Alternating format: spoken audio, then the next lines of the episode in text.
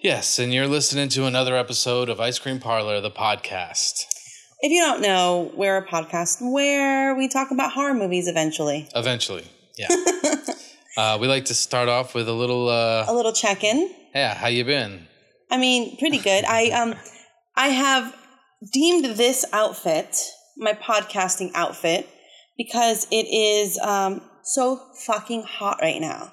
Right, you just need to stick with whatever. It makes yeah, and so this shirt is if you look at it, it's like almost see through, but it used to be dark and opaque. It was Mm. used to be black, and it used to have ghosts on it, and now it's like see through, and there's holes in it. But you know what? It keeps me nice and cool. Yeah, And the last couple of episodes, I've worn this exact outfit, and I've just felt so much better because yeah, we're in an apartment, yo, and Mm-hmm. we have like portable air conditioning units, but they're like on opposite ends of the of the apartment, and there isn't like a cool vortex in the middle where it's cold. Like we're like in a hot spot. yeah. So Do you think that a lot of other people on podcasts think ahead of time? Like, I know uh, many- probably women, you have to get your face and makeup and all that together. but like, as far as outfits, do you think like, I don't know. I wonder with so many podcasts and people jumping from one to another, sometimes they just wake up and wear whatever, right? I- I mean, I think, and I'm not speaking for all women, of course, but I think a woman would be more inclined to take notice of her appearance because society has made us. Oh, look at that! And as we speak, my skeleton hand um, hair clip came out. um, society has, you know, kind of groomed us to take notice of what we look like, and I'm pretty, I'm pretty like nonchalant, and I don't really try that hard. I guess yeah. I'm not really like, oh, I'm so glam, but um, I do at least try to always be presentable and clean. Um, Yeah. and it's it's just it just feels good because I've spent my life in corp like a- as corporate, right? And so I always had to kind of put myself together every day, and Mm-hmm. Right. and so it kind of gives me a sense of normalcy. Yeah, that my thing is just making sure that I put on a clean shirt. I, I guess uh, I used to wear a lot of shirts with patterns on it and everything, but I mean, you bathe regularly, right? yeah, of course. um, but like I think nowadays I'm just more muted. Like I don't have any logos on my hat or my shirt, whatever. It's just pretty plain, uh, plain colors these days. I used to be a, a little bit more like uh, into patterns and and uh, big designs and stuff like that back in the you know the late '90s, early 2000s when everything was eccentric. you know. I mean, I think people qualify. Like, I think I qualify as eccentric. Um, I don't know. Still, yeah, you're wearing a lock and a key on one ear and the other. Oh, Uh, this hair clip isn't working for me. Whatever. I'll go nice and messy. The thing is, I didn't wash my hair this morning, so it's got like this lion's mane thing going on. Whatever, I'm gonna rock it. I don't think people notice that much, but uh, Yeah, that's okay. I love you, all in your audio only listeners. it's all in your head. But yeah, I mean, I think a lot of people like just um, depending on the podcast. Some are very like you know produced and whatever. But I think now, especially in the quarantine times, people are just like fuck it, throw something on and uh, and go for it. You know? Yeah, I kind of I kind of miss the days where you're you know you're forced to like get rest get rest get dressed and and go out like i miss i miss date nights i miss you know movie nights i miss you know going to movies in the park specifically because that was like such a big thing for us as a family I don't. Um, yeah, I don't ever think I've ever seen like as long as I've known you, you've never gone to a movie in the park. that's not true Yeah. nope Really?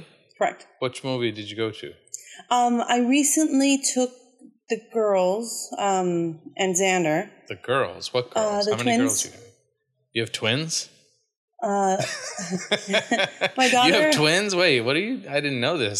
Just my, kidding. my daughter has um uh best friends who are a set of twins and they don't have a mother and they call Um, me yeah. their other mother Okay. Uh, So, what movie did you guys see? um Do you remember?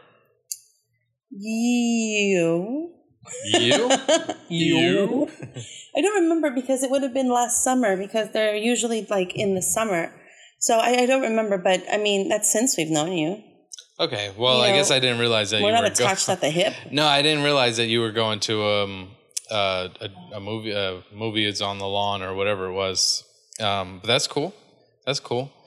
I wonder if the drive-in movie theater thing will kind of like come back into well uh, I, I think I, it already Popularity. is like Beyond Fest, which is one of those event nights that we would go to. Also, you Beyond and I, Fest? yeah, Beyond Fest is kind of like a cinematic void kind of event. Okay. Um, they do drive-ins now, and then I booked us reservations on like movie in the park kind of event, but like in little small little paddle boats or something like that. Really? Yeah, That Um, sounds interesting. yeah. So wait, you're in a boat. You're watching a movie. Yeah, kind of like one of those inflatable kind Ah. of screens, whatever.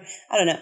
But Leon Curtis, um, a few years ago, introduced us to a movie in the park because she was in Pretty in Pink and she was the guest star and her daughter was playing. So she asked us to go to show support. We went, we saw a movie in the park and we were hooked. Like it was, it was our thing. We got season passes every summer. What kind of Since then. screen is it on? Is it just like a wall, or Yeah, do they it's have like, like a big, huge, like inflatable wall. Okay. you know? Yeah. Um, and, and it would it's huge, and they would have lunch trucks, like uh, not lunch truck, food trucks, Mhm. line up, and um, so you'd watch the movie. You'd be able to go get food. You could bring your own food. The only rule is like no high chairs. You know, it's just like those regular, kind of like my uh, like my meditation pillow, like Gotcha. height. Yeah. Um, Sounds fun. yeah. I mean, I'd probably want to go there and like blaze up. So I don't know if the with all the well, little it's a lot around. of yeah. There there are some that like I, you know what? Actually, they're hosting events now. It's called uh, Street Food Cinema, Street Food Cinema, and they're hosting events now. But they're not movies that we would be able to make or that we'd be interested in. Um, the kids specifically don't like ET, so we're not going to go watch ET, for example. Right. And then other ones Well, were these are during all, the like- times that we were camping. So Gotcha. These these are like kid friendly movies and a lot like of them family are friendly things, or they're family related like so you can take your kids and go and watch the movie and some of them are not i mean i've seen everything like from the rocky horror picture show to you know the sandlot to hocus pocus with the kids there yeah. um yeah, it's pretty cool Interesting. All right. Well, yeah. Um, it might be fun. I, I don't know Yeah. about on a boat And I think- eventually. yeah, I don't know about the boat thing. fall asleep and then fall into the water or something you'll like be that. awake but i'm excited for um i mean especially in like southern california it's warm enough so that you can do movies in the park well into maybe like late september so maybe they'll have more events Yeah. What's other than that? What's the like? What are you looking forward to being able to do once we're able to do things in a really like normal way again? I miss the beach so hard. Yeah, but we can go to the beach in some ways now, can't we? Like some beaches are open and we could stay. Yeah, but it's a little bit different um, because you know it, it just feels it's a different feel to it. It's less about whether we can and whether we should. You know what I mean? Like we're an LA family. And my kids are West Side kids, so it was West Side. no West Side. um, like every summer, we'd get considerably darker because we would literally go to the beach at nine a.m. and come back home like at four. Like we'd get spend the whole day at the beach, and um, you know we can't do that right now. So I, I miss the beach. I miss going into the ocean specifically. Um, I don't know, and then being able to do things like I never I never wanted to. Oh, my um my rock climbing gym is closed, and now I have these nice little uh, double waves going on, um, which is why I'm also very happy for this shirt. Okay. but um, rock climbing would be really nice. Having the gyms open without having to be worried about it would be really nice. Yeah, I think the gym thing for some people right now, they're realizing like it, the gym is really well, and it, you know, it's part of the reason why it's part of the motivation. It's part of what keeps them able to do it. Because uh, technically, you don't need a gym, and if you mentally know that, then you know you really can kind of work out anywhere and use whatever around you to really you know stay in shape but going to the gym the act of getting in your car going over there changing into the clothes and using their facility i think is a big motivator for some people Well, absolutely. So when um when I had an Equinox gym membership, like I loved going there because of the sauna. So I'd like get in a hard workout. I'd do my four miles. I'd do a quick workout. Two hours later, I'm in the sauna for like ten minutes because you know I have high blood pressure, so I can't stay in there too long. But um, and then I you know just cleanse and like just shower the sin away and you know. Right. But um, I I do miss that. Um, that said, I wouldn't go back to the gym Equinox, and I or, don't or think I- equinox specifically Equinox specifically. yeah And wasn't um, that through like your old job or something yeah, You and it's really expensive. that wasn't your gym of choice was it it wasn't my gym of choice. I only went because it was, you know, it was my, my, my job paid for it. It's like a $260 a month membership. Um, but if, even if it was affordable for me, I wouldn't go back to it. Just politically, it's not something I agree, I'm aligned with. Um, that said, I don't think I'd go with any other gym, other gym either, except for my rock climbing gym. I've been a member of Hangar 18 for like four years and I haven't been able to go for such a long Yeah. time. Yeah, I think gy- the gyms in general seem to be a very like, you know, open breeding ground for a lot of you know transfer of bacteria and things like. Even though people are supposed to be clean and shower to. and wipe things down, you know, like Okay, so check this out. Before things, before the world closed, I was at the gym, um, and I would you saw I would go to the gym four times a week. And when COVID was becoming a thing and things were slowly getting a little bit more cautious, I was on the treadmill and there was a guy, not the next treadmill, but the following one. You know, uh, you leave the extra one in, Mhm, in right. treadmill etiquette. Um, and then he was just coughing and just coughing and and like a wet cough, and I'm like, oh, gross. Oh, I don't. Um, guess I'm at four. I, I, close enough to four miles, you know. Yeah.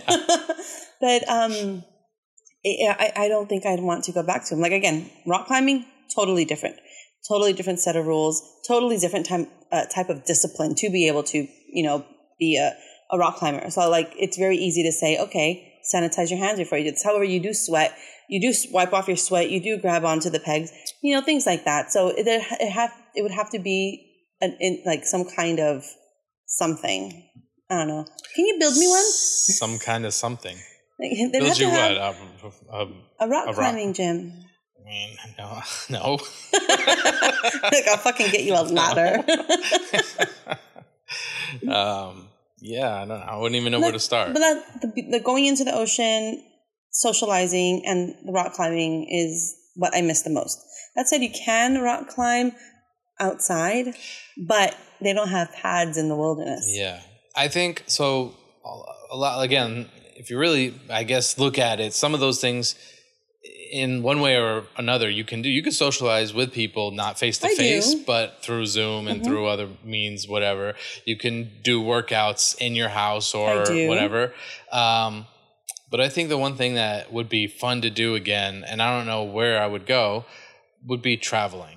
And I know you can still sort of travel now, but like not really. You can't go all over the world You can you travel would like to. within the continental United States. Yeah, well, right, but even still, like I think traveling, even just the experience of the travel. Like I've been on some international flights before, and leaving the country and going and doing the whole experience that way.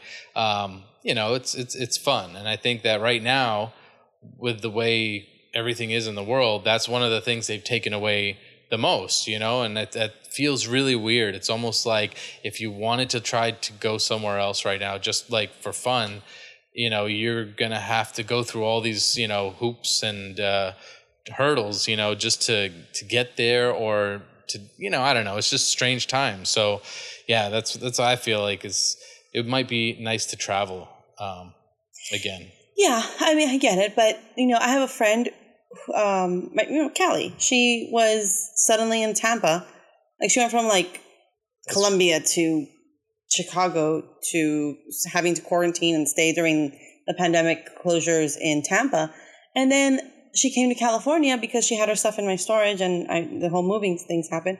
But she got on a twenty dollar flight from Florida to, to Los Angeles, and was like, "Let's hang out," and I'm like. Yeah. Oh my God, no! like, first of all, you're in there. Florida. Second of all, yeah. second of all, um, you've been on an airplane with all these people. The God knows, you know. I, I was the whole time since COVID has hit. It, I kept thinking like because the airplanes we live you know near an airport we hear the airplanes going constantly and I was like if the whole six foot rule applies then are they seating people like every other I guess they would have to like do. I mean, mathematically, I imagine it would be every middle, every other middle row. Mm, You know what I mean? Or maybe stagger in But- middle aisle window, whatever the we hell. saw some sort of video on well you were flipping through your feed today and it was like some lady getting kicked off an airplane and, and it seemed packed, right? yeah it did not so look what like they, they, do were is i think in la at lax they had they were installing like these um kind of like a metal detector kind of thing that takes checks your temperature. So hmm. all they're doing is you need a mask, you need to check your temp, you need to check your te- temperature. If you have a fever, you can't get Yeah. on. I think that's what it I, is. I think that's not the very accurate thing to do. I mean, what if, for example, somebody has a high temperature, doesn't have COVID, it's just they have high blood pressure or something, uh, the anxiety of flying or whatever gets their temperature up. You know, there's a lot of reasons why your temperature would go up, not just because you were sick. You know what I mean? I mean, you can have an ear infection. yeah, it's just but here's the thing. Also, it takes two weeks for you to get your um your test results or get symptoms. I mean, Well, right? if you're supposedly. if you're not rich, yeah. No, not your test. Symptoms. Oh, symptoms, yeah. Sure, Yeah. I guess. So, I don't know. like, it's like I'm not comparing the pandemic to AIDS, but as a teenager, I was part of this thing called PEP LA, where we would go and teach uh, or like you know um, highlight and you know provide awareness for AIDS and HIV as teens to other teens. Anyway, um, there was there's a six month window. It's like you can catch, you can you can have you know you can um, be exposed to HIV or AIDS on day one, but not until month six.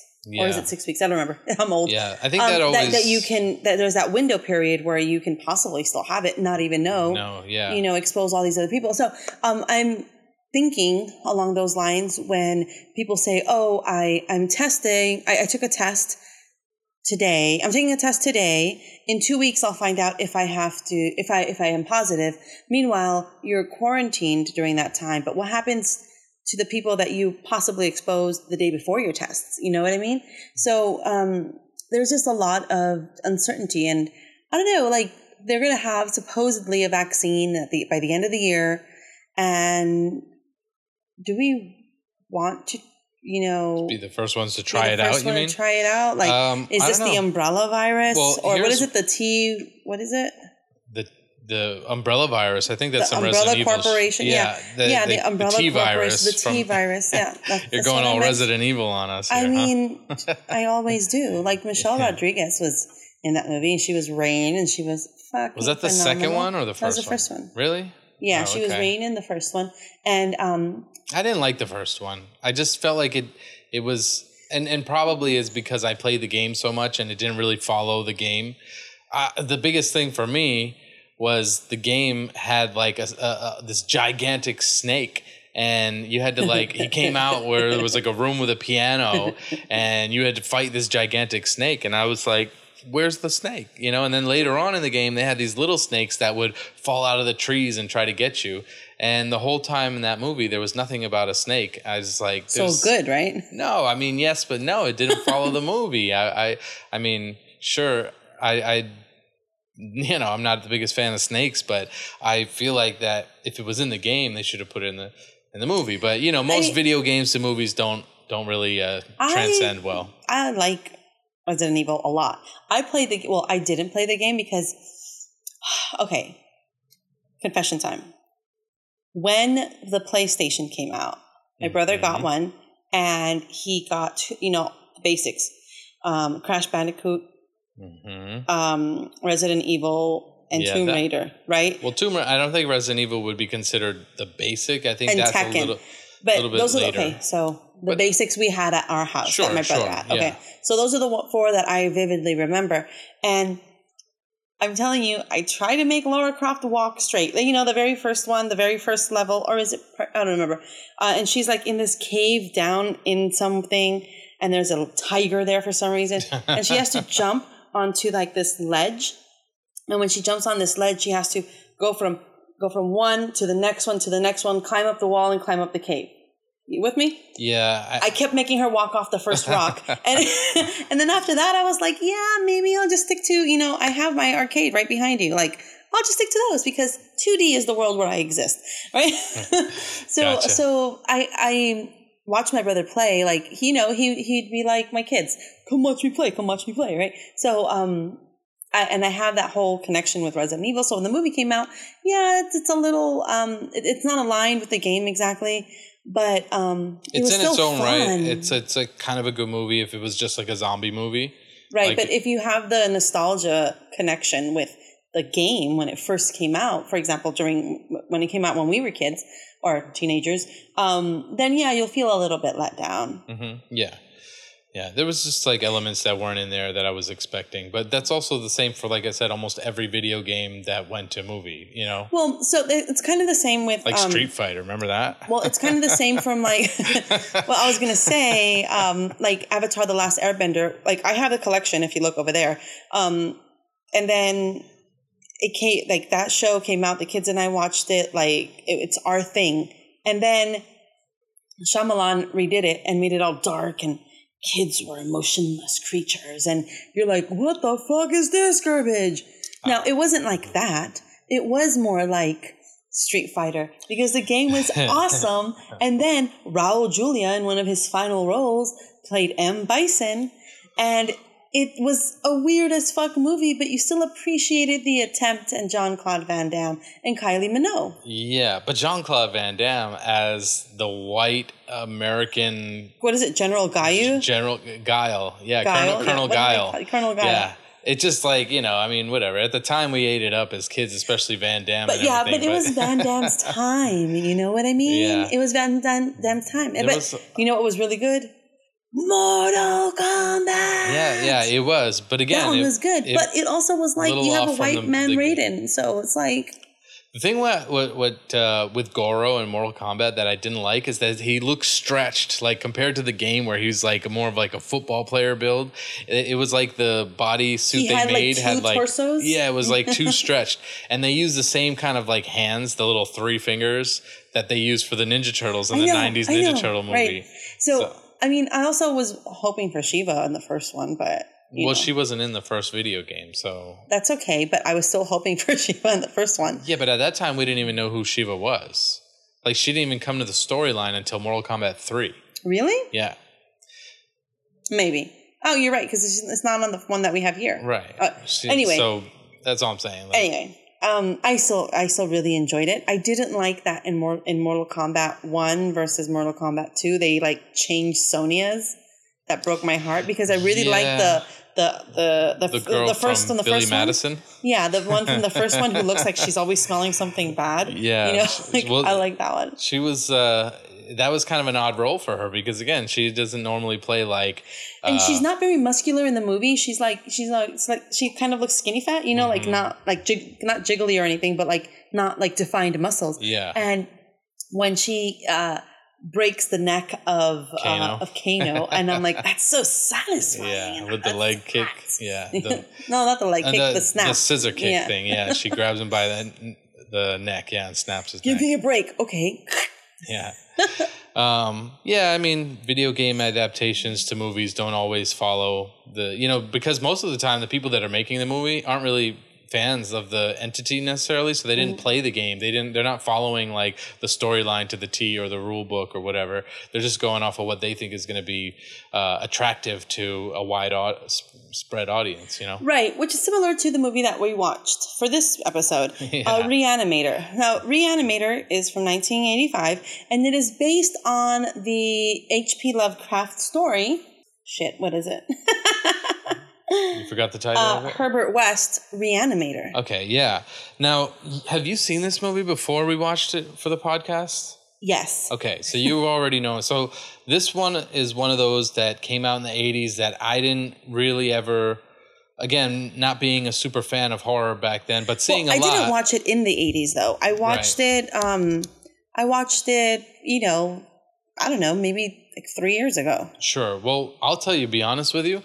The only reason why I know this movie is because of the slash cards game that we play, and it keeps popping up over there. So Shout out to Jenna yet again who not only has given me espresso for the rest of my life, but slash, cards. but also the slash cards. Yeah, So which is a really fun game. Maybe we'll play a few rounds. Maybe we should do like a special like live uh, thing. Maybe get some some uh, Get some people, people out there to answer yeah, some questions. Yeah, we'll That'd be do pretty like cool. a live question answer with play uh, playing slash cards. But so Reanimator pops up a bunch of times in slash cards, and that's how I because it's a great it. movie, I think. I, I get it, um, but I'm just saying, like for example, in my head, I've known of Day of the Dead or Dawn of the Dead or uh, like a lot of these other like movies that were kind of quote unquote. But this is one of the ones that were like missed yeah, until very completely recently. slipped by. Gotcha. I never heard of it. Um, it is very much like a Frankenstein type story, I would say, which is funny because they're reanimating a very old classic theme. Right. So the H.P. Lovecraft story hmm is along the same lines, but you have to remember these were written a long time ago. The stories were written a long time ago. So H.P. Lovecraft wrote Reanimator as a short. And then they, or like a, a pulp comic, not pulp comic, pulp story, like just something that he put out, kind of like Sure. a, like in the New Yorker, let's say, for example, akin to that. And then they gained popularity and they're like, well, they're paying me five bucks a story, so I'm going to continue. And then he continued series. So that was a completely different era. Like it wasn't, um, it wasn't like, oh, Frankenstein the way we know it. Um, the story existed, but uh, it was it was like a completely different take on it, and it, I feel like it's more it's less about the act of reanimating and more about how far is science willing to go and how fa- how how many lives will it destroy versus Frankenstein the story I feel is more about the, does one ever lose their humanity you know well, does one ever lo- lose your humanity their their their their, their spirit versus reanimator which is I guess I guess it's I guess it's the same of course it's it's got similarities but it's more of a the movie specifically for me it's more of a how far are you going to go down this fucking rabbit hole in pursuit of xyz Sure. So I'm gonna sound kind of stupid here, but like, what time? Er, so first of all, the story of Frankenstein came before these H.P. Lovecraft stories. I'm guessing, correct? You're going to ask me a question I don't have the answer to. So let's see. Well, I'm just wondering. Do you know like? So the Frankenstein story was written by what Mary Shelley or whatever. Mm-hmm. Now, so she was an author in a time period that had probably come before H.P. Lovecraft, right? Like, cause I'm wondering which one was first in history. So there already was a Frankenstein story, and then he wrote his story later on, I guess, right? Yeah, absolutely. Um, and there's definitely lots of similarities. And I think the Frankenstein uh, story awoke a whole different kind of genre and possibilities of, oh, maybe people from the dead do come back and they reanimate. Yeah. Um, Mary Shelley was like, what, the 1700s? I was going to ask you that. um, and Lovecraft was like the early 1900s. Oh, okay. I think I saw 1912 or something like Okay. that. So Mary Shelley was like 1700, like yeah, really back like then. 200 years away. Gotcha. Was she an American writer? No, right? Um, I, I can Wait, look it up. if you- 1700s? We weren't even America yet. stupid. I'm saying I'm stupid.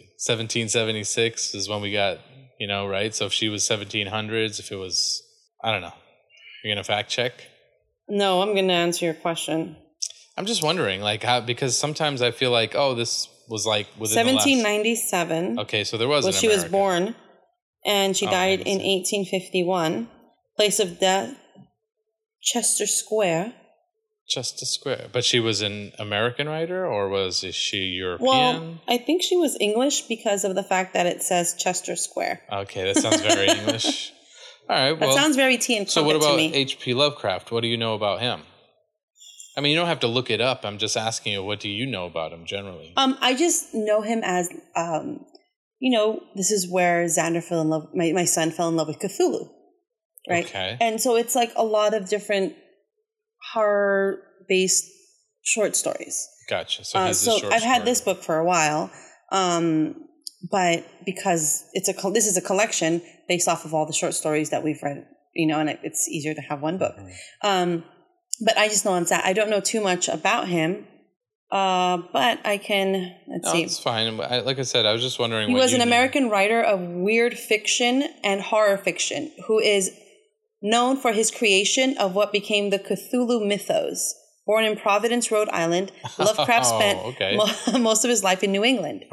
he Right was born into affluence, but his family's wealth dissipated soon after the death of his grandfather. In 1913, he wrote a critical letter to Pulp magazine that ultimately, ultimately led to his involvement in Pulp Fiction, not The the, Tarantino movie.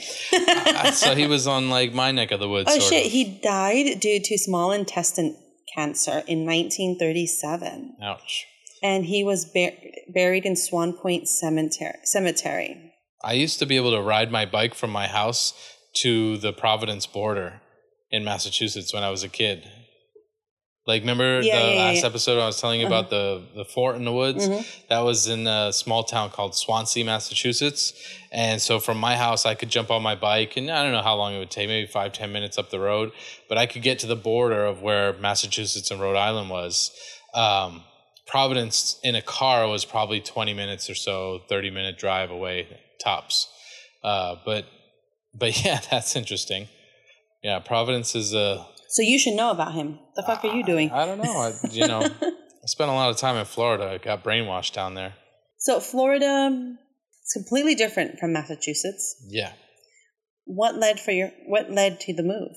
Well, in a nutshell, it was the business, the leather business, because Sayed Leathers. yeah, well, it was a few things. So basically, my dad had started his own business, but funny enough, where we were in Massachusetts, and there's uh, where he started the the business um, was a place where there was a lot of people that were in that trade, that skilled labor, stitching, cutting leather, assembling bags, jackets, all that kind of stuff. Um, so there was lots of people and along with himself who were you know working for other companies. So when he started his company our company whatever um, it ended up being something where you know he wanted to kind of because there's another uh, competitor company that he used to work for that was like just you know right up the street in a sense from us.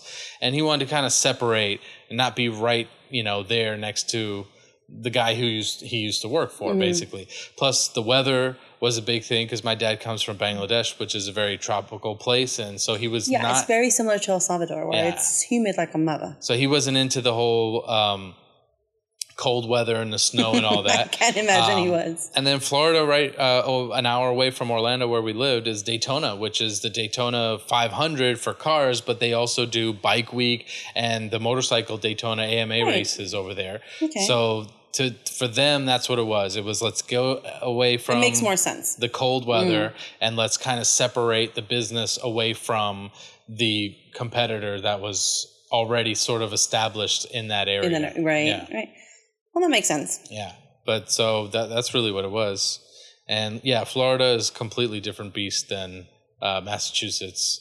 Um, so yeah, I didn't know that H.P. Lovecraft was uh, Your neighbor. Yeah, but you know who else was my neighbor? That I well, not my personal neighbor, but somebody in that area uh, who uh, is somewhat famous, uh, Lizzie Borden. yeah. Yeah, so that was like right there where I lived. Uh, they, I think you can still go to that house, and well, not now, but maybe you know, it's sort of like a tourist attraction, the Lizzie Borden house. That's awesome. Yeah. You know that um, there's a Lizzie Borden, I guess, series on Netflix where Christina Ricci. It's pretty cool. I was almost about to call her Bor- Lizzie Bourdain.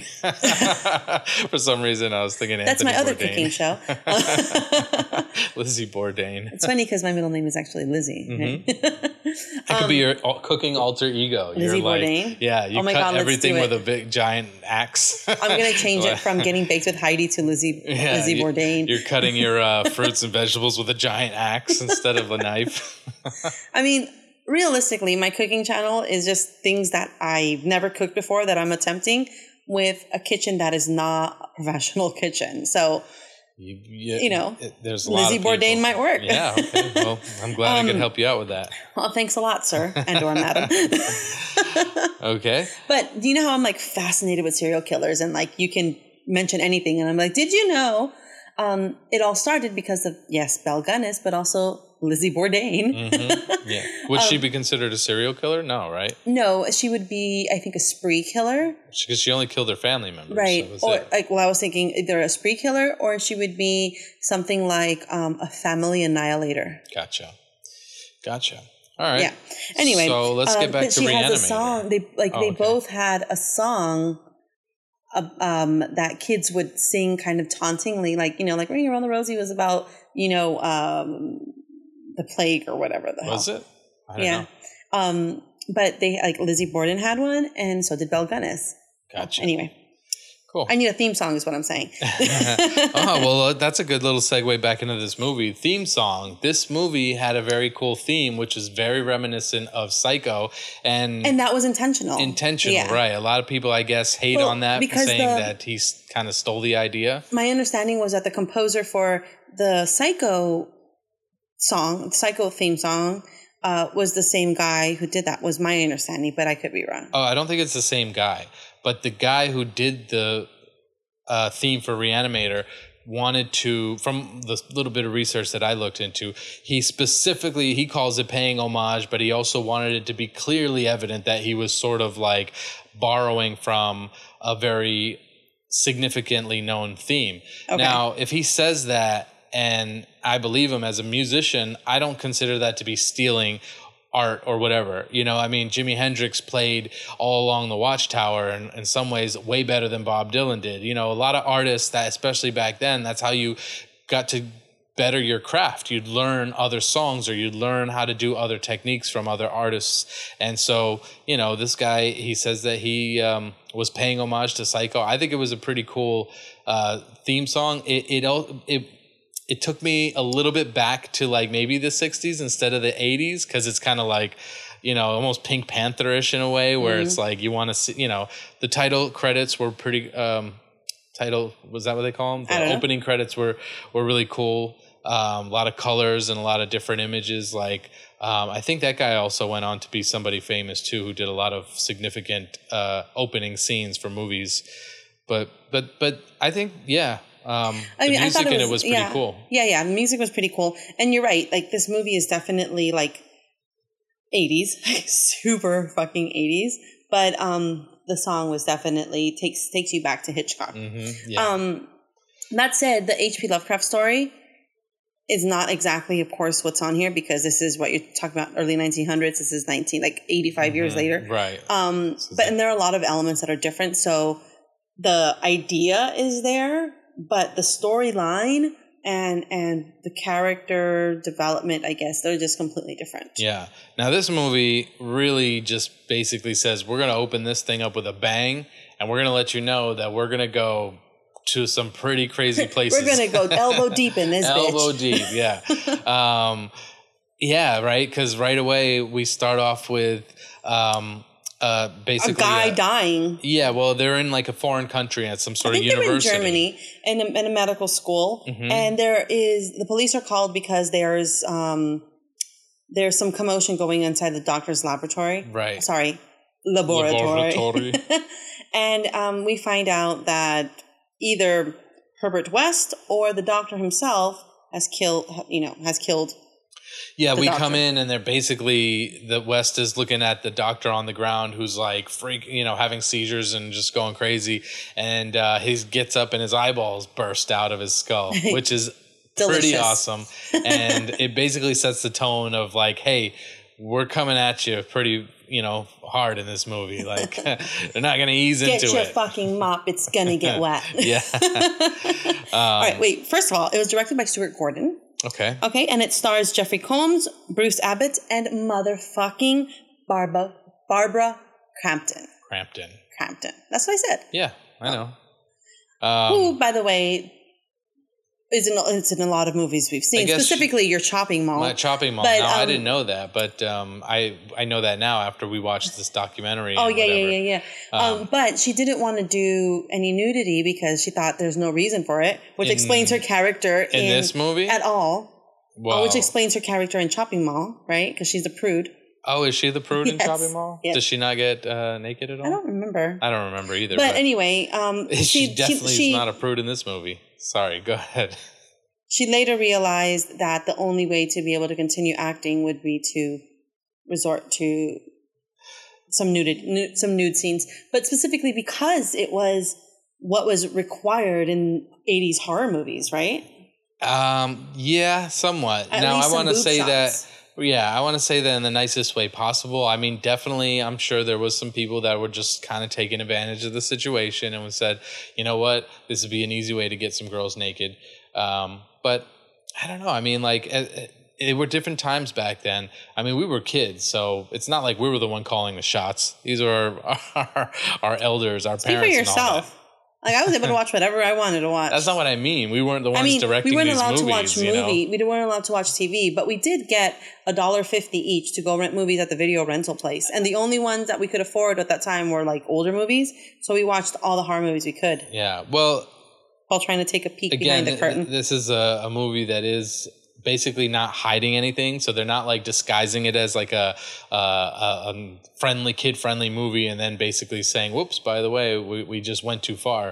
Uh, i think some of the young kids nowadays would look at some of the stuff happening in this movie as a little bit too over the top uh, because you know there's there's a shift happening right now where um, again the 80s we were pretty crazy you know 90s as well and now things are starting to get a little bit toned down because Like people more are trying conservative again. a little bit yeah a little bit i think if you did a poll like some of the younger kids look at um, these you know again like the over usage of gr- uh, gratuitous nudity and blood and gore and all that in these older 80 films is like just creepy old men getting women to do whatever the fuck they Well, want I them to kind do of understand that. Like my daughter will tell us to turn the music down. Yeah, that's a little weird. We were we were like, if you if you can't hear it, you're too old. Crank that shit up to eleven.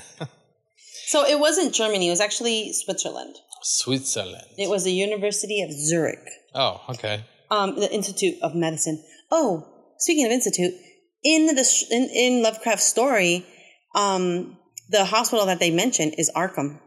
Oh, really? Yeah. nice. Yeah. Batman reference. So the nurse is telling, um, it's accusing West and saying, "You killed him. You killed him."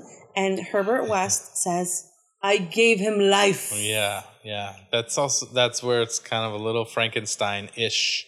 Uh, but it's cool. He, I guess he was a theater actor. This guy did a really good job. Yeah, he did great. You believed everything that came out of his mouth. Yeah. Everything. Like you're like, I never want to see this white boy ever. He Fucking white has a way of pulling off. Yeah, he basically gets people to believe whatever the fuck he tells them, and he has an excuse for everything right away. He doesn't even have to think about it. It's so natural to him. It's just like, Yeah. What are you talking it's about? weird. It's weird. um. So so we go from the. we go from that back to the United States to Massachusetts. oh right, yeah, it was in Massachusetts. Um, and it's a teaching hospital. And uh, there's Massachusetts. and there's a guy Dan, and Dan is um, a doctor and who's he's lear- he's a medical student, so he's learning the craft, so to speak. But he's um, we we catch him unsuccessfully trying to resuscitate somebody who is flatlining. Like he's doing so many chest compressions to this person, Yeah, he doesn't want to give up. but He's he has really to, and like, they like almost literally pull him off of off of the yeah, person. he's like, no, it just hasn't kicked in yet. Just keep keep trying. And the Right. other nurses or doctors like, he's dead. Leave him alone. Yeah. So then we meet we meet his girlfriend, who is Meg, and she is also the daughter of this dean. Right. I think they Halsey, even- right? Yeah, they say Not that the singer. uh, his fiance, which I, I saw in a couple of the reviews. I saw they say that she's the fiance, but that's Well, I think she's. They say she's the fiance because she, when they were getting out of bed later, it, like in one of the scenes after they'd you know made Whoopi, uh, she said, "I'll definitely marry you after you become a doctor." Yeah. So it's like they have a they have a committed relationship, and but there there is no ring on her finger. right. Okay, but the dean also doesn't seem to really know too much about their relationship. You know, Right, he knows that they're dating. Uh, now, the dean is uh, very, very uh, protective of his daughter. Like she's, you know, not even allowed to spend the like they're in they're in college. They're like they're older, Mm-hmm. and um, he's she's not even allowed to spend the night at her boyfriend's house. Yeah. Um, also, we meet the um, The the professor. the professor who is a doctor at the hospital. yeah, I think his name Hill or something like Hill. that. Yeah. yeah, Doctor Hill. The creep. He is fucking creepy as shit. He is as old as uh, the dean, you know, an older gentleman, probably in his 50s, um, with a really, really bad, like, man wig. Yeah, well, it's funny because uh, I don't think that was. And well, they had to put a wig on him for some crazy reason for continuity or whatever. Well, they had to put a wig on him so that it would match it later on in the scene. Right, and yeah, to put a- but so that's they were you know it's not really like you But know anyway, it makes him look old as Yeah. shit. Um, anyway, he, I, during an interaction or an exchange with, what's her name? With Meg, um, we see that he's kind of creepy. and Creepy, yeah. He even makes a toast to, um, okay, so in one scene, uh, Dan goes to pick up Meg from, uh, for a study date. And he goes and they're having um, Meg, Dr. Hill, and the and the dean are having dinner together. And when um, when Dan shows up, Hill is like, uh, do you think this is a good idea? Like trying not to let her go out with her boyfriend. Right, yeah. He's Um, like hitting on her right in front of her dad and everything. Yeah, and he crazy. says a toast to Meg or for whatever reason, Yeah. right? Do you think I, I feel like uh, Christopher Lee might have been able to pull off this uh, Hill character? He kind of reminds me of his stature. Maybe not as the face, but no, uh, I think his um his grandiose yeah, appearance like, like, reminds me of uh Lee in Wicker Man. yeah, yeah. I got I got a little bit of a vibe like that from him. So So then we meet again Dr. West. right, they Hubert Herbert Herbert, West. Herbert. Herbert West. And he um, is now come to Massachusetts to this school to continue studying medicine now that his old uh, mentor has, you know, died because you the know the- reanimation didn't work. You know what the old mentor's name was? Hans Gruber, Doctor Gruber. Isn't that And Die Hard? The, yeah, the villain in Die Hard. I wonder if there's like folklore regarding a name Hans Gruber. I or don't know. something. I don't know, but uh, I didn't really catch it at first. But then later on, I was like, "Wait, Hans Gruber." Um, okay, so immediately, immediately, Weston Hill do not get along hmm because West accuses Dr. Hill, um, accuses him of stealing uh, Hans Gruber's uh, research. Yeah, he calls him a fraud. I He calls him a think. fraud, even, and um, Dr. Hill doesn't like him because he's insubordinate. right. It plagiarist. He's a, he plagiarizes or something like that. Yeah, Mm-hmm. he, call, he was basically saying he doesn't know. And and then he, there's this whole thing about the 12 minute, six to 12 minute Yeah, so um, um, brain life or whatever. Yeah. So according to their to the movie, there's uh not been anyone able to reanimate or resuscitate anybody who has been dead for more than six minutes. Right. And West says that he has done it. That because uh, Hans Gruber has done it. Mm-hmm. Yeah, he's a little cocky motherfucker. He's like, yeah, but you kind of like it. Ah, yeah, he just has all the like. I mean, he doesn't seem like he's a student necessarily. You know, he comes in there like as if he is another teacher or something like that. You know, he's like, Like it's funny because at one point they're observing like the um how to like how to take out a brain, take out a brain. and um, Dr. Hill says something about the nobody has been able to do it past this time. And uh, West gets a pencil out of his pocket and then just goes breaks it. crack. And then the doctor's like, "What the hell?" And then he continues talking, and he pulls out another, Another pencil one, and cracks it. And he's like, "You get yourself a pen." Pen, right, yeah. But in, in, it has like it, it's it's kind of like a horror comedy because it has a lot of funny elements in it. So many horror movies to me are comedies, and I, I don't think that's a bad I, uh, bad thing. I really enjoy that a lot. Sometimes I like to laugh, and I like spooky and crazy and gory and Mm-hmm. shit. So it, it works perfect in some cases for me. So West and Dan become friends because, well, not Not friends, friends. acquaintances, because West rents out a spare room from Dan. Dan Kane. Dan Kane. Yes, Dan Kane, not Dean Cain. Yeah. Dan Kane. His uh, idiot brother who ended up going to to uh, med school instead of becoming an actor. What is it? Um, Dave. What is it? Dave Franco. Dave Franco. oh yeah. Um, so so yeah, he becomes his roommate. Basically, he makes him an offer. He says, "I'll." Oh, Pays he, him cash. Yeah, he falls in love with the um, basement as soon as he sees it. He looks all creepy like a mad scientist in that scene. He's like, "Yes, yes, this will be perfect." Yeah, and you kind of almost are like, is he on ecstasy right now? Because he's almost like, yes. he's yeah, he's so emotionally into it. But it's that's funny. what saying. Like you believe everything he says. Like he can sell a timeshare. sure probably can he does look like he could play that role very easily um so is meg in the scene where this happens as well too yes, well, She is, because right? this is um. So after you know, uh, after Dad, sorry, my nose itches. Um, after Dan goes to pick up Meg during that creepy toast, they go back to her house, back to his house to study, and that's when Meg's a little like uncomfortable, oh, yeah right? yeah yeah And then she's like, no, I'm just to go. And then she goes to open the door. Wait, is it that part? No, no, no, no. I'm wrong. After the lovemaking session, before the dinner and everything, okay um, he's he's naked chasing her. Right? And they're like doing fun couple stuff. She opens the door and there's West. and Oh, and Dan right. is naked. Yeah, right? he's just like right there. Yeah.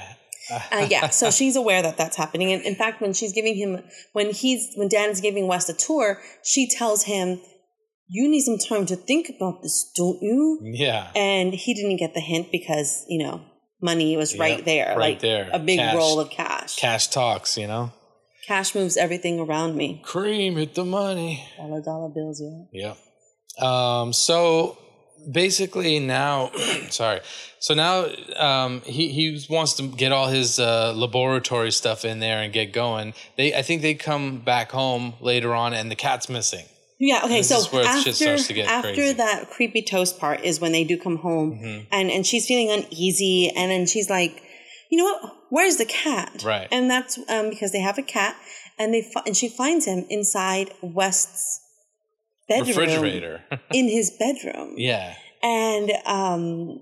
He, of course, has a lie. He's like, "Look, he was dead. I meant to show you later. Yeah. What do you Well, want me he- to do? Leave your note? Cat's dead. Let's talk later." Right. Yeah. Right. He's also so accusatory. Like, get out of my room. Like, like, you I know, thought I was renting a private room, Dan. But when you're a renter, you still don't own the place. I know everybody wants to act like they well, do. Well, when you're a renter, they need to give you 24 hours notice. Uh, yeah, but but you And don't. they had an the informal place, you know? agreement. right? I mean, it's one of those things where I feel like I mean I'm a renter and I would probably hate it too. But in reality, we don't own the place. It's not ours. It's not our actual property. So you know, and who knows if it was a dorm, right? Or no, it wasn't No, a it's a dorm. It was a house, house, right? Yeah. Um, Um, but so- so I'm just saying he was so like accusing them right off the bat. Like, what are you doing in my my you know my room? Get out of there, whatever.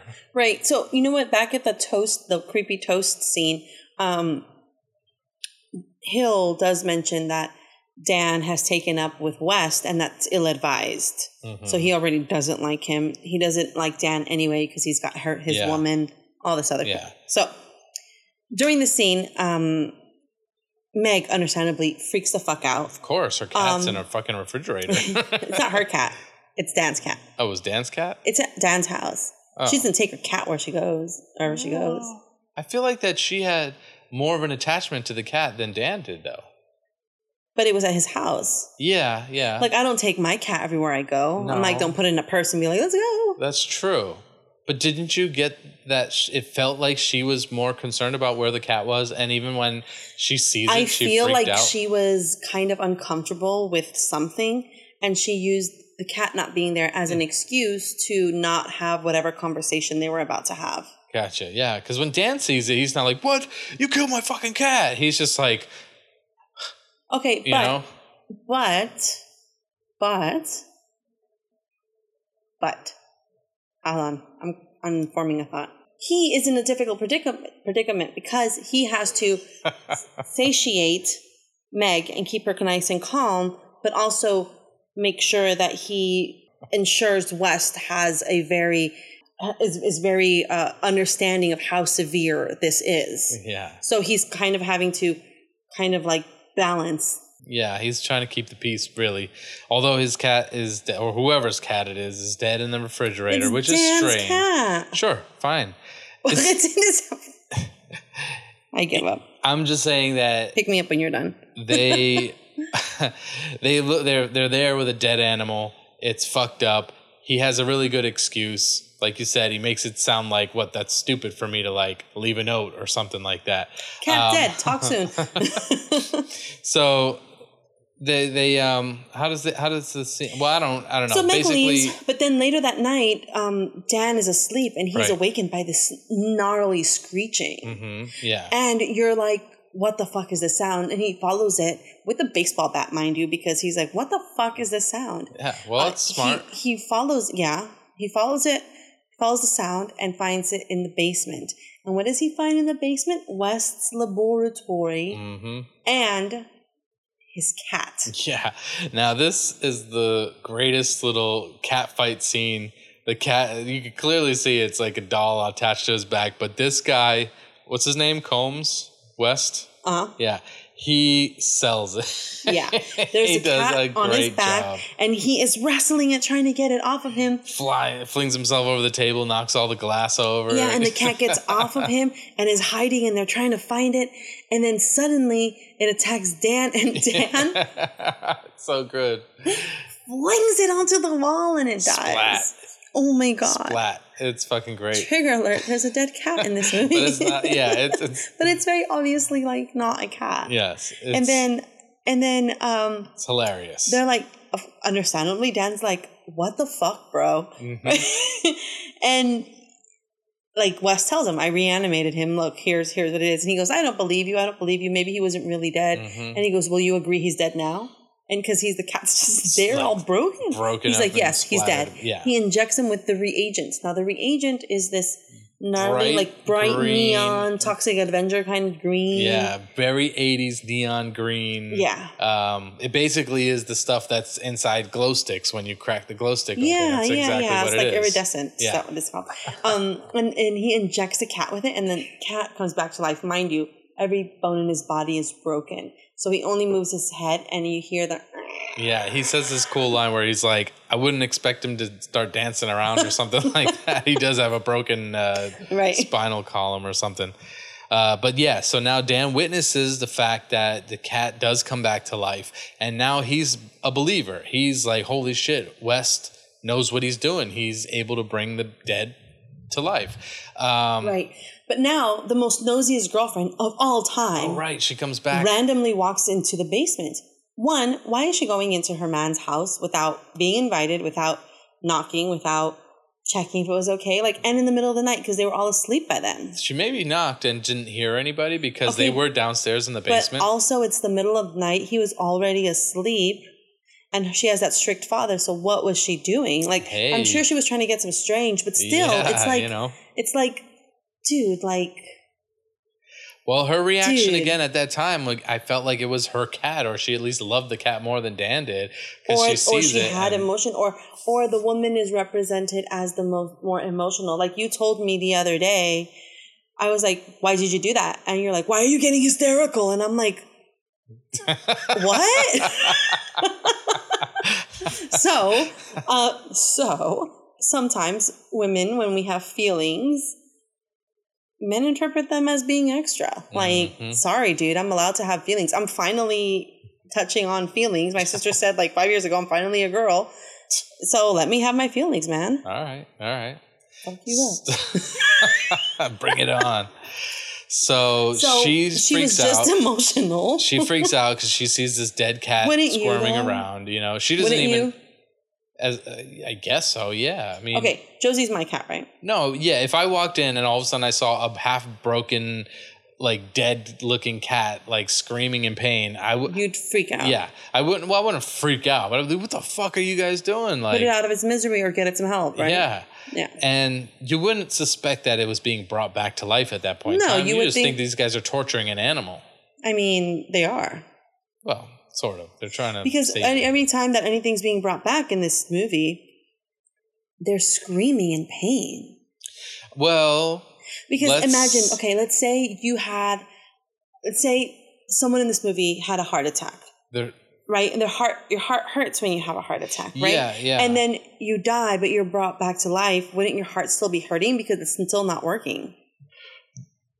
That's exactly true, but there's an instance later on in this movie, and we'll get to it, that I feel like sort of disproves. Well, it doesn't disprove it, but it contradicts it, um, because he cuts off the dude's head, and it's not Shut like up. he. Yeah, okay, yeah, whatever. All right, so Nobody's ever seen this movie before.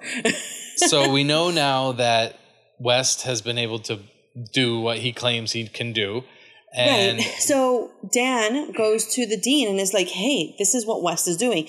And I don't think it was um in a I'm snitching on him kind of way. I think it was more of a, "Oh my god, let's get behind this research." yeah, and funny thing is. The dean is very, very Like, shut your uh, mouth. Get out of here. Yeah, for, it, for- he doesn't like him. him. He doesn't like him because he's already, you know, basically dating or or engaged to his daughter. But aside from all that, he doesn't even want to hear. He's like, it's almost like you're you're, I don't know, it's like blasphemy to him. Well, yeah, he's like, what? No, that never. And he just writes it off right away, like, nope, So he says he expels West. He suspends Kane. Kane, and um, and there you go. The guy's poor guy's future is down the drain. hmm Yeah, And then he tells he tell oh, so many he's in this movie. Kane tell da- Dan Kane tells Halsey, "Don't take this out on Meg. Right, because she really didn't have anything to do with it. He really didn't even have anything to do with it. He's sort of an innocent bystander that got mixed up with this crazy wacko mad scientist, and now he's got to deal with the fucking shit drama that comes along with it. Right. You know? Um, so it's just it's just so fucking crazy because then they have this West and Kane have this brilliant idea. Let's just try to make sure the reagent works, show them, and we'll get reinstated. Mm-hmm. Yeah, right. No problem. Disney magic, right? So, so they decide to sneak West in as a corpse into the morgue, wherever, and so they could find a decent body to work on.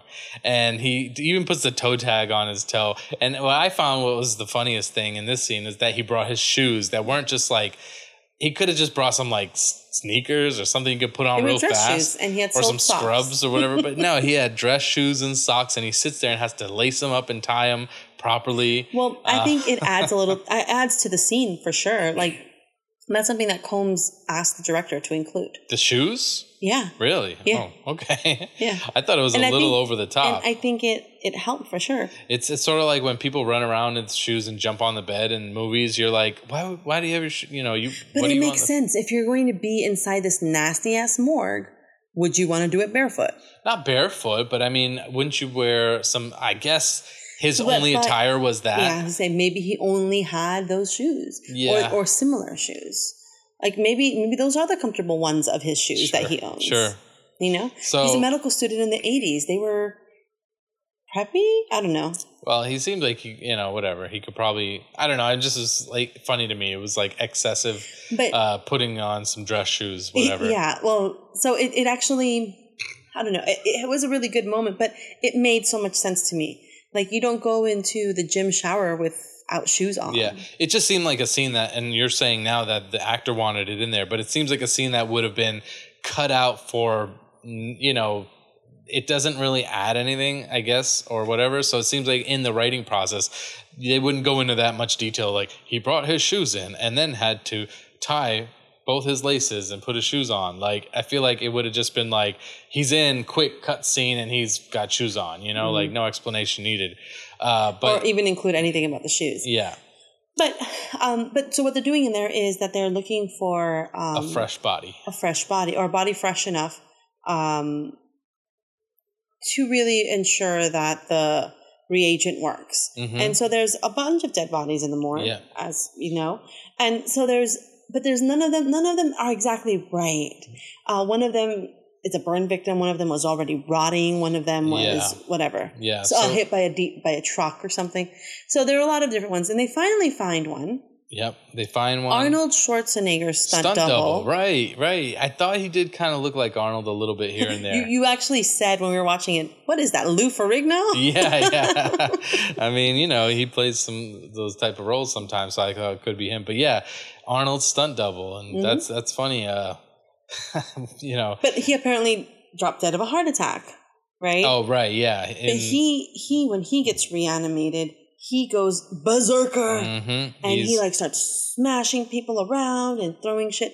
And then at, uh, in the meantime, Halsey and Meg are at the hospital looking for Cain um, to make sure that that he's not at the hospital. Yeah, they, they- snuck in. they they figured it out that they've snuck in, so they're going to the hospital to try to catch them and and whatever. And there's this really lazy security guard. I mean, I like his character. I'm not saying that. It's just they played him off as like I'm gonna go get my coffee now, and ah, reading hey. pornos. Yeah, exactly. So he's not really paying too much attention. He's just sort of there getting But to be fair, paycheck. he, all he's doing is um is guarding the entrance of the morgue. morgue where was dead people, Yeah, right? and so he doesn't know anything is going on because as soon as Cain gets there and talks his way into the morgue with this dead body, which is something that he normally does, he regularly wheels people into there. yeah. Um, so it wasn't like out of character for this person. He's like, well, if you're going to be here, I'm going to go get a coffee. I'm going to take a break, whatever. Mhm, And he yeah. leaves. So, um, Halsey, the dean, the dean and Meg are arguing upstairs. She's saying that she loves him, she loves him, she loves him.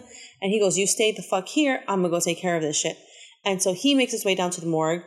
He hears there's commo, so there's the morgue. And then inside the morgue, there's a it's like a refrigerator. big refrigerator door. and that's yeah. where uh, Lou Ferrigno is. so That's where all the commotion is going. So he goes into the morgue. He hears that, and he presses his ear kind of on the on the door because he can't open it.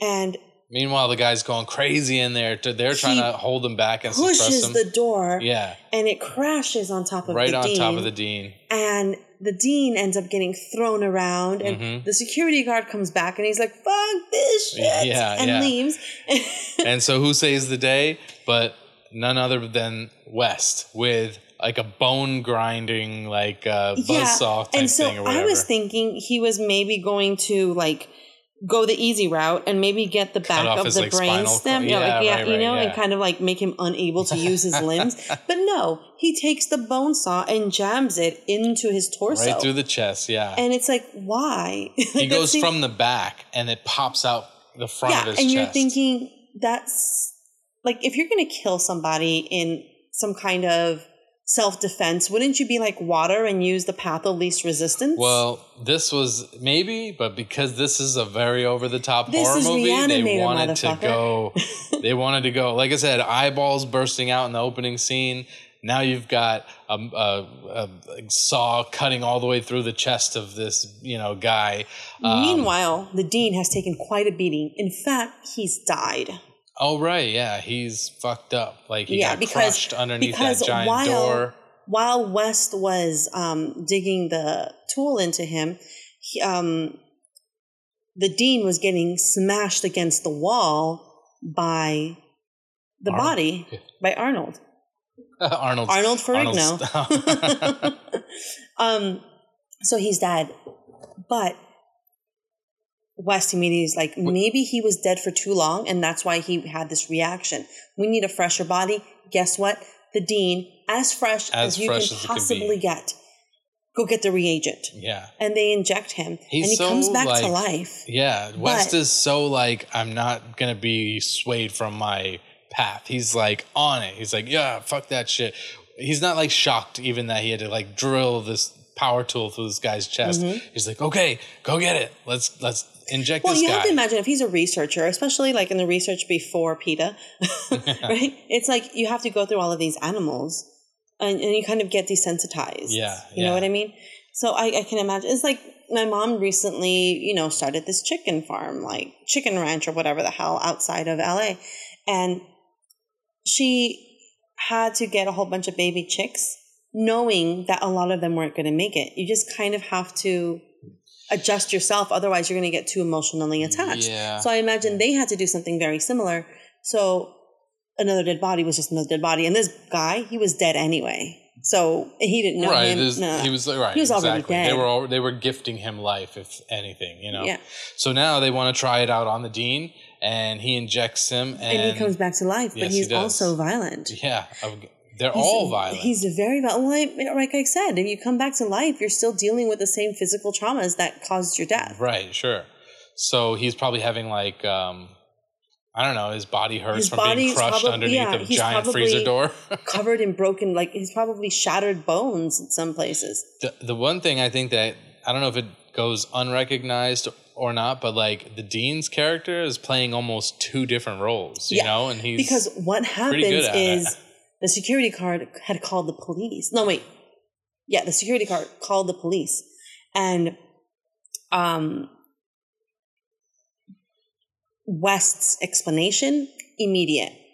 I don't know what happened. The dean went crazy. He did all of this mess. Yeah, we tried to just, like- stop him. I don't know what happened. it's like he had the lie all ready to go like before it even happened or whatever. Like, oh my God. If somebody tries to like if I try to lie to somebody, I'm like, um, so I I, I don't Yeah. know. like it doesn't come naturally to people. I mean, it doesn't come naturally to me. So I, I find it hard I, I would find it hard to be able to make up a story on the spot like that. Right. So now does the dean get restrained or whatever? Yeah, so he gets put into a straight jacket. Straight jacket, yeah. And- okay.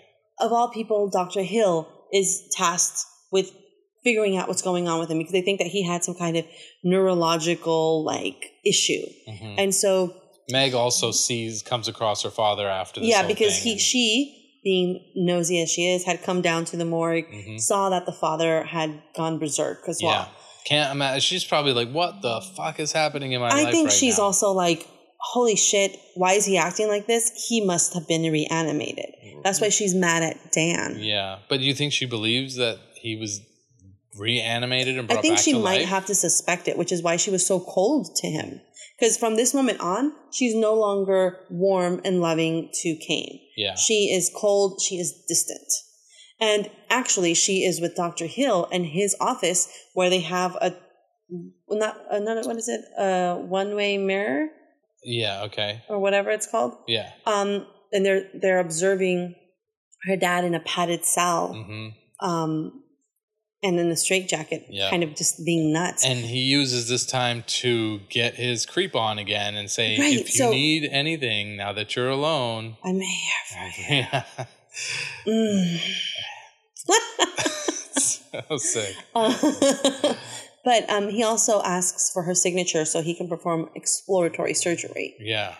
Yeah. He wants which means that he has he wants. So what happens is he ends up lobotomizing him Yeah. Yeah. and making him not only not only more docile but also makes him his slave. a bottle in front of me or a frontal lobotomy? So then what happened was I think I'll take a bottle in front of me. I How was about that? also ignoring that joke the two times you said it while we were watching the movie. So. uh, you know, somebody out there will find it funny. Well, That's our people. we also, yeah, right. We also uh, forgot to mention that the dean basically just says, "Now I'm going to like, you know, s- steal your research to West." okay, not yet. So Not yet. um so all of that is happening. Um Dan is like, what the fuck? Um but all the whole time West is still doing his research. He's back in the basement. He's figuring out what went wrong. That's when That's when Hill comes down and he's like, I know he's dead. He must have because he had to do the lobotomy. He knows something happened. Mhm. He's like, I know he's dead. I want your research. I want it all. Yep. And that's when um, they get into a tussle. Well, fucking again, like And- uh, West has no uh, second guessing. He just like goes right into Decapitates like, him. Yep. Remember, we were trying to keep track of uh, all the good decapitation scenes in these movies. This and this is a a good pretty one. good one. I'm to be honest Did he with do it you. with a shovel? He smashes him in the head with the shovel, and as he falls down and turns over, Wes jams the shovel right in his throat and basically chops the whole head off. It was great. Which is this too early to say what I was going to no, say? no, then? just, everybody's already seen the movie. So, well, that's why I was going to say if the whole thing about them coming back and still feeling the pain, then when he has the head in the in the tray and the body's over there and he reanimates them both, shouldn't the head be like screaming in pain or whatever? But you have to remember, uh, yes, I guess so. But also, you have to remember, West has been working on improving his reagents. Sure, sure, yeah. So he must have made some adjustments or whatever. I'm just saying, Um, he could have. yeah. Well, he again. So he is a mad scientist. so he basically injects the head first, and then for some crazy reason he decides to inject the body, and Yeah. they both separately reanimate. yeah, but the um, that well, the head comes back to life. He doesn't realize that the body has come back to life. The body knocks him over the head. oh yeah, yeah, yeah, yeah. steals right. the steals the um steals the research takes the head and goes back to his office he's skedaddled Mm-hmm. This was, I think, the scene where you can actually sort of see in the corner guy there's like a the stick. yeah like the, the the headless body and there seems to be some sort of a stick or some sort of a support and Uh-huh. it's like they're pushing it forward or whatever uh the, i don't know i happen to notice that very easily um, Um, but great great um decapitation scene absolutely sure. it was nice and juicy yeah and then um dan uh, dan cain comes back and he finds west unconscious and he's like damn it he took my research and all my reagents except for what i have upstairs yeah how fucking convenient yep of course he would have a secret stash somewhere i mean you keep your Um, money in your socks Yeah, yeah. or Sort in your like- bra if you're a girl Sort of like Ninja Turtles 2 with the secret of the ooze. And they're like, Yeah. he's got the last bottle of ooze. And then he still had a tiny little vial in his belt.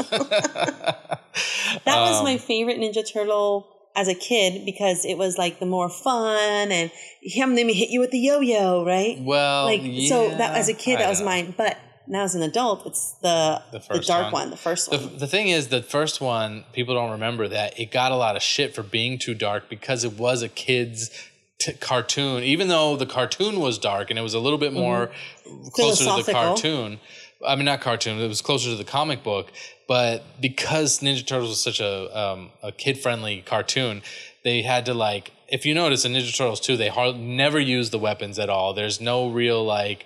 Um, it's you know What says kid friendly better than Vanilla Ice? yeah, yeah. But I, I did enjoy that one a lot. Um, if you search the the, the We'll put the link in the okay. No, we y'all, won't. you're welcome for this in if advance. you search no, no, the internet Uh, we're gonna long put and the hard, link. you might find me covering the ninja rap in a Ninja Turtle costume with his band. with my band DTI. I'll post the link in the show notes. I don't think you can though. I think I might have uh, taken that down or something. I know where it is. I know where it lives on the internet. You know, yeah, somewhere it probably lives.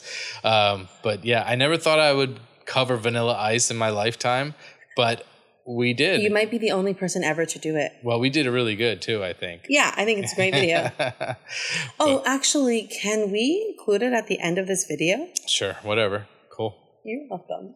Has nothing to do with Reanimator, but we'll show you the ninja rap video I did uh, if you watch all the way through to the end. I mean, or whatever. Yeah. so now uh, he has the secret stash of his last little bit of re- reagent. Um, Where is it upstairs? Maybe in his refrigerator or something like that. I, I don't know. I don't know where specifically he put his reagent stuff in. So so um, he he's gonna go get his stuff, and again in the meantime. The head and the body are going okay, back so to their the head and the laboratory, body right? have gone not just to the laboratory, they have also gone to the morgue. What's okay? N- Okay, So hold, wait, hold wait. on. No, hold on. What, what are we going to talk hold about? On, hold on, because hold on, hold on, hold on, hold on. He's gone to the morgue. In the meantime, Dan and Meg have gone, uh, have made up, and he's admitted to her that yes, he's reanimated, and she has somewhat forgiven him because she loves him, and also she's fucking alone in the world right now. Um, and they go and and she wants to try to find him, but Okay. While she's looking at her dad, Dan is looking through the fo- to the files, and there is a file oh right, in yeah, in Hill's like filing cabinet that just says Meg, and it has newspaper clippings, a lock of fucking hair, yeah, yeah, pictures, and you're like, ooh. uh, yeah. He's a creep, man. He's a creep. He wants he wants Meg. Uh, but I was about to say how funny it is that he took like this headless thing has to get into the morgue. So the his the head is put in a bag, and then the headless um, part of the body is wearing Yeah, so it's um, it's a little model where yeah, you model can head. where it's half a face, but the other half it's like the inner workings of the The- yeah, so right. So kind you of can like see you the would brain see at the and stuff. doctor's office. Yeah, exactly. It's so funny. He's got the, the the guy at the thing is like, "Is that you, Doctor Hill?" And like, He's like, who else would it be? yeah, who else would it be? And But so why didn't he put his head on it instead of the fake head? Why didn't he use his real head? maybe it would have fallen off. I don't know, right? Somehow he got the other head to stay on, but Like I think it's just a comedic. post. I don't know. Like, I think it's comedic. He, you know? he took his head inside of a bag. yeah, yeah. Which is funny, but how did he get in through the rest of the hospital? I guess the morgue probably has direct to the parking lot, kind of. Yeah. Anyway, Who knows? anyway, so So now at some point we realize that um, we realize that Dr. Hill is able to control Halsey um, by because of the lobotomy. He has been able to teach him how to follow command. Right? Mhm. He made Halsey kidnap his own daughter and bring him in, bring her into the morgue. Yes, and this is where the movie starts to get really weird and twisted. Um, kind of really disgusting. Yeah, kind of So really what- disgusting. so Hill has who's who's half in a pan, half a walking body, um, has the doctor, Who's the dad? the dad, oh, sorry, the dean, uh, put put the da- the daughter onto the uh, autopsy table, strap her in, And And disrobe her. her. Strip her naked. I mean, like that's pretty crazy. Obviously, the dad is not thinking for himself. What's worse is It that gets worse. horny ass Doctor Hillhead has the I'm gonna let you say it. Go I'm ahead. trying to. I'm struggling here. Uh, has the body fondling her breasts. He's getting aroused just as a head, and he starts making out with her. Uh-huh. He starts uh, face humping her, and then the they, head they go for it. gives her head well, they go for it. like what the fuck. Yeah, they go for it. They, they, they- I think this scene will probably. I've seen a lot of twisted shit, but Yeah, this this one one was sorta like takes the what cake. What the fuck. They, And the Dr. deep. Hill's real wife like divorced him for this scene. yeah, she's like, "What the fuck? This is what you've been doing." how do you, how do you uh, justify that? You're like, "I'm making, I'm, I'm doing acting. This is what I'm acting." I'm doing acting. Yes. so the headless body takes the head and tries to, And puts it in and you see it between her legs. yeah, and she's Now- fully nude. Like you see bush fully and nude. everything Yeah. And I like to think that West walked in before he touched her with his tongue. But I don't know. I think that's she what I'm doesn't saying. she doesn't ever I, I don't know, but she wakes up to him um making out with her and then she's I- like pushing him away and that's when he so she's awake when he's doing this. Yeah, I think that for sake of the movie being able to get away with what they did, I don't think he actually made contact. I think he got just that close, and that's when there was some interruption. Um, And so West comes in and he's like, I'm very disappointed in you. I didn't think that this is what you would do with your power or something like that. yeah, yeah. Again, he's so cool and collective with his words and whatever, and he's just like making this doctor feel like he's dumb and stupid and like, you know, But in Okay. the meantime, um, West is distracting uh, Dr. Hill, Dan's coming in through the back door to, uh, you know, and he releases um, Meg. Meg, and they try to get away. And while they're trying to get away, suddenly Dr. Hill commands all the rest of the bodies in the morgue to rise up. Yeah, there, that part was um, so like I don't know, like how does that work though? We didn't really get any explanation. So you have that. to think about it all this time while West and Dan were doing their thing, and then and then Megan being kid, Meg being kid, kidnapped and everything. The doctor has had time to perform the lobotomies on all these other bodies. Mhm. I mean, there are only like ten other bodies, But so like how? Uh, and on dead bodies, so they don't have to think about proper procedure for lobotomy. what I was wondering is, did he just time it where he gave everybody the reagent and knew like, okay, I've got whatever ten minutes But he before can't it get them under his control until he they, he Lobotomizes lobotomizes them. right?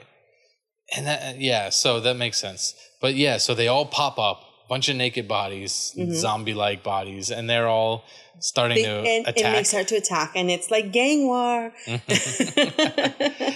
um, yeah, the movie is just going over the top right now, and this is really Everybody, you know, you know, part and of the fun of it all. it's like a fucking shit show.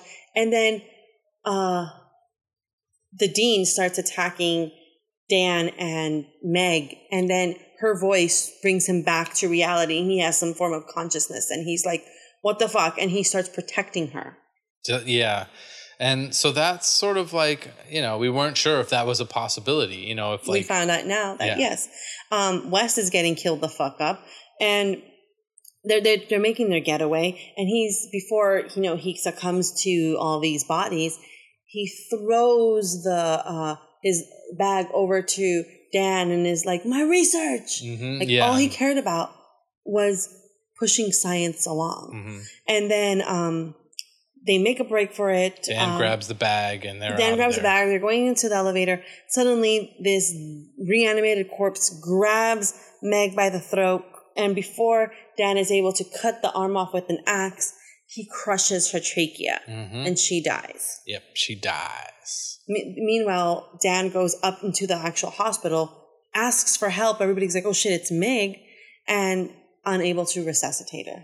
Yep. She's dead. But you know what? He has realizes the he has the reagent. And what does he do? He injects her, Mhm. and next thing you know, you hear a scream. Yeah. and the movie One ends. of one of probably uh, I would say the better scream, nicer screams. Right, so it's uh, not like horror movies. it's not like the basic like what is it the Wilhelm scream? Right, yeah, I It's mean- actually Barbara Crampton screamed all her own screams in this Yeah, movie. you could probably sample her scream if you were looking for like a woman screaming for whatever reason. Like how in our intro music we have a scream. I don't know where that one's from, but like maybe we should have used her scream in the beginning.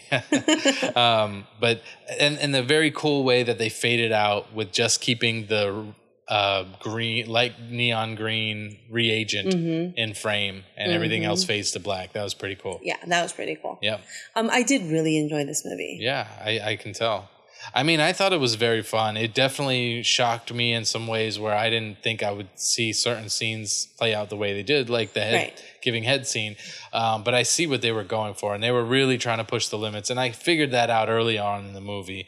Um, Right. It so was fun. you figured what you can you can draw a direct correlation to how insane the movie's going to go if you think about they used a song that was based on Psycho. Psycho's theme, And yeah. Psycho, when that movie came out, when that movie came out, Psycho pushed all the limits. hmm like- at the time. You know, like it was such a different movie, Mm-hmm. and the end was so mind blowingly like insane. Yeah. So if you can draw that, like, oh shit, this is going to go over the fucking top. This is going to be something fucking crazy. Yeah, you know, I think the um, the name also for for whatever reason, like even again when I when it, we were playing the the slash cards game, the reanimator, like looking back at it now after seeing the movie, I think it makes total sense. But not knowing that it, what it's about, and it You just thought it was some guy that drew car- cartoons? well, I don't know, reanimation. I get it that it has to do with bringing the dead back to life, but it's a name that it's not like like um, It was not as obvious, you think? yeah, not as obvious. It's not a direct like you know the the driller killer or whatever. You know, it's not something like that. Um, The nail gun massacre. right? Yeah, It's exactly. a nail gun. It's not nothing like that where you can tell this is going to be a bloody mess. It's like the Reanimator, that one, and uh, I guess another one that's on the list maybe called Videodrome. It just doesn't bring horror to me my Mm-hmm. Right, brain from sci-fi hearing it. maybe. Right. Well, that yeah, sci-fi. So it's something Video that's, drone, I mean. yeah, Videodrome for sure. But but I was maybe say quote unquote a little turned off from wanting to watch the movie originally because I just didn't think that it was gonna really Yeah, I can understand that. know. I mean, I also didn't watch the movie until very recently. Um, mostly because, you know, growing up in our generation, we'd go based off of box covers. Mhm. Yeah, yeah. I wonder what the box cover of this looked like. Dude. I think it was I'll just look it up online. it was just um uh west with like green like test Mm. and test tubes and stuff. Right. So great movie. I think we're at the end, but right? Very That was- different than H.P. Lovecraft's. In H.P. Lovecraft, and this is what I just wanted to touch base on the relationship. Um, the Dan character it doesn't have a well. Does he have a name? I don't think he has a name. The Dan character uh, is terrified of what he has done with West, like, and it completely fucks him up. But it uh, doesn't keep him from continue doing it. Like he's only terrified after the fact. Gotcha. So I can imagine that if it if the movie follows along with that part of it, then I mean I haven't seen Reanimator and Beyond or whatever the fuck the, The- other. well, the, second one's called The. Bride of the Reanimator or something, I which like Bride of Frankenstein. right. So I haven't seen those, so I don't know. But I would, I'm, you know, immediately thinking, okay, so Dan's going to be fucked up for the rest of his life. Like he, he can't. Obviously, he's not going to be a doctor ever, but he's also going to be fucked up, Mm, right? right. Yeah. And then Yeah. um, maybe even criminal charges because he's the only survivor of like, Sure. whatever that shit show was downstairs. well, and and why- West is alive too. I don't. You don't know that at the end of this movie. We I mean, I guess he has but- to be because of the next movie. Right, but, But we don't see it in the end of this right, movie. we don't see yet. that at the end of the movie. And then also in the movie, West and Cain, the, their characters, they um, specifically have to search for their own dead bodies, and uh, the school has dibs on them. And uh, there's a very interesting uh, couple of lines in the book where they're where they're talking about okay, well, the school is provided for them uh, by the I guess by the morgue or whatever, and they said um, that these two black guys are responsible for supplying bodies Ah. when the morgue is out. So you're like, holy shit, like grave robber shit, right? Yeah. And then so that's what they do. They end up going to they they they figure out who's dead, but who like under ideal circumstances. So they find a guy who had an accident and he was quickly buried. And they go and they like dig him up. And they dig him up. They dig him up and they had like this house in the middle of nowhere. And that house in the middle of nowhere, they made that into the lab. Um, and you're talking about like oil burning times, you know, like not Yeah. early- electricity, right, right? Yeah. Yeah. yeah I so gotcha. um they would they they brought him out they dug him up put the dirt back went in and then they, they smoothed it out went into the lab and they tried to reanimate him and then he wouldn't so he wasn't reanimating so they went back to work on their they were still on the other different part of that lab working on their reagent, and they call it a reagent. Mhm. Um, the reagent, but uh, suddenly they hear this screaming, and they book it because they're terrified. and next thing you know, there are two things that happen. One, they get news the next day that that place, that house out in the middle of nowhere, had burned down. And they realize, okay, that makes sense because the oil lamp had fallen during the commotion, right? Right. But then they also hear, or they also see or read that the grave looked like somebody had been clawing at it. And they're like, what the fuck? Because they had smoothed it all out. Right. And that's how the movie ends. Oh, no, no. It's The a book, movie. The mean. book. Yeah, the book ends. But no, actually, I'm wrong because they. Say that uh, again. No, just kidding. no.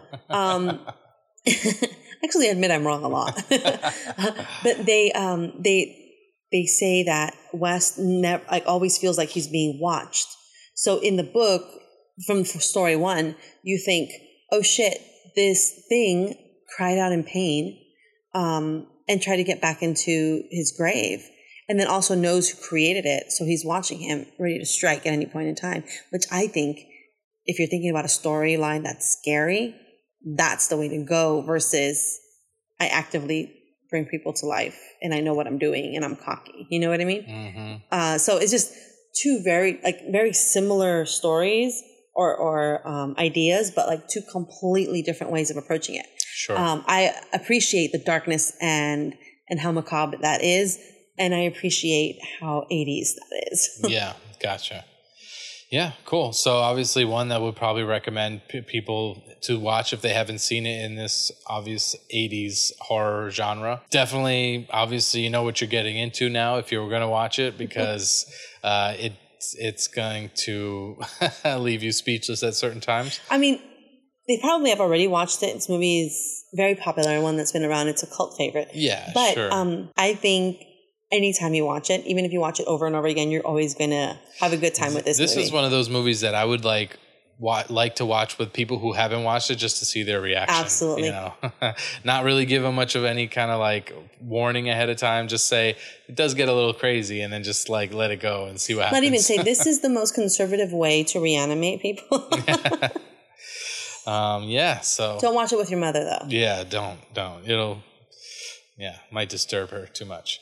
so that was so good. yeah, so and I, and I and I mean I I can't recommend it enough. All right. Cool. Um, so that's gonna do it for us today. Definitely. Thanks for coming along on this wild Uh, ride. Yeah, I'm. I know. In closing, uh, I think I'm gonna start a new podcast. Right, right. Not that this isn't uh, fun. I want to continue, obviously, doing this with you. like a broadcast. um, oh, whatever. I'm gonna do something that's a little bit uh, just uh, basically. Uh, we're gonna call it nice and toasted because I like to get nice and toasted.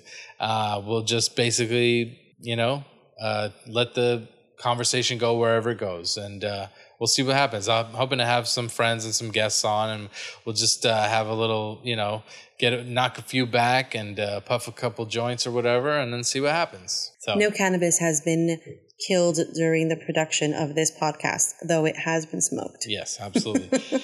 um, we'll see where it goes. We'll keep you guys informed on that if you want to follow me. Uh, like I said, it's going to be Nice and Toasted, the podcast. Yeah, that's awesome. I'm actually excited for that. Cool. And uh, no, let Um, us know what you thought about this episode or what you thought about Reanimator. You can email us at hello at icecreampodcast.com. Yeah, all, all the same things we normally say. We love um, the comments, the feedback, subscribe, hit the notifications button, do all that to stay in touch and stay in the loop with everything that we do. Um, I don't know. Um, like I said, let's just keep on rolling Let's with this train. you know? Yeah, we're gonna keep going with this. Uh, uh, do you know what movie we're watching next, or we're gonna keep that? Uh, Basket case. oh, we're gonna do Basket Case next. Okay, Absolutely. One weird movie into the, another. Well, that's great. Though. if we're thinking about, you know, not letting anybody ever have sex ever again, Basket Case is the movie to okay, continue this All right. journey on. cool. Well, um, can't wait.